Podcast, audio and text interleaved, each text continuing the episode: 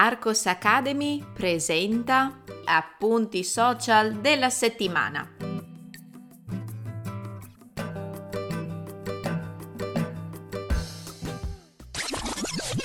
Ehi, puoi trovare il testo di questo episodio cliccando nel link in descrizione. Entrando nella sezione gratuita degli appunti social della settimana, troverai altri episodi da ascoltare e da leggere. Buona continuazione! Ciao ragazzi, ecco la prima puntata degli appunti social della settimana di novembre. In questi giorni in Italia si sono celebrate la festa di tutti i santi e la festa dei morti. Anche nel vostro paese festeggiate queste due ricorrenze? Passiamo ora a vedere quali sono gli argomenti che abbiamo trattato questa settimana. The Day After Tomorrow in italiano. Sono sicura che ognuno di voi sa come si traducono in italiano le parole inglesi yesterday e tomorrow. Insomma, sono tra le prime parole che uno studente principiante di italiano impara. Tuttavia ho notato anche tra i miei studenti intermedi e qualche avanzato che c'è un attimo di esitazione quando si vuole tradurre in italiano the day after tomorrow oppure the day before yesterday. Da cosa vengono questi dubbi di traduzione? Come spiego nel primo YouTube short della settimana, queste due parole inglesi non si possono tradurre letteralmente in italiano. The day after tomorrow si traduce con il termine dopodomani, mentre the day before yesterday si può dire l'altro ieri oppure ieri l'altro.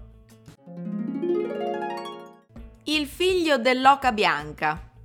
No, non sono impazzita ragazzi. Voi conoscete l'espressione italiana il figlio dell'oca bianca? Sono sincera, neppure io conoscevo questa espressione. È stata una mia studentessa a trovarla in un libro italiano che stava leggendo e, non capendone il significato, l'ha chiesto a me.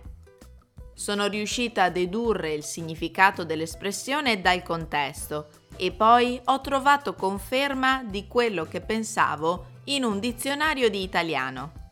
Come vi spiego nel secondo video short nel canale YouTube di Arcos Academy, l'espressione essere il figlio dell'oca bianca non è usata in tutte le regioni italiane e significa godere di particolari privilegi. Spauracchio. Nonostante in Italia non si festeggi Halloween tanto quanto in altri paesi stranieri, come gli Stati Uniti o la Gran Bretagna, ho deciso di condividere con voi un termine che è legato a un clima di paura e terrore. Avete mai sentito il termine spauracchio? Come si può dedurre dal nome stesso, sembra che spauracchio sia qualcosa che faccia paura. È così. In questo post di Instagram spiego che il termine spauracchio è sinonimo della parola spaventapasseri, cioè un fantoccio messo negli orti o nei campi per spaventare gli uccelli. Successivamente la parola è diventata d'uso comune per indicare qualcuno o qualcosa che incute timore. Particolare questo termine, vero? Espressioni italiane con la parola bianco. Abbiamo terminato la settimana con un reel in cui vi ho insegnato alcune espressioni italiane che utilizzano la parola bianco. Passare la notte in bianco, mangiare in bianco, di punto in bianco. Riuscite a dedurre il significato di queste espressioni?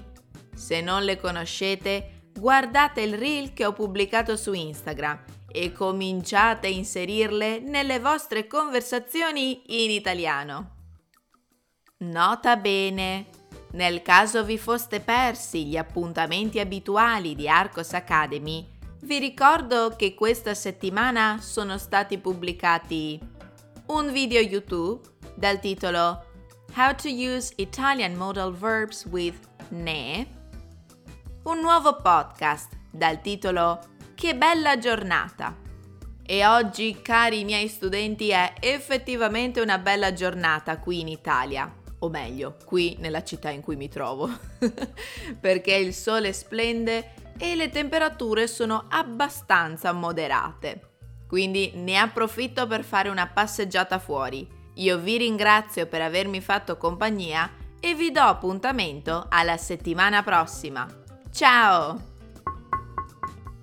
Psst, ehi, ricordati di cliccare sul link in descrizione ti aspetto nella sezione degli appunti social della settimana.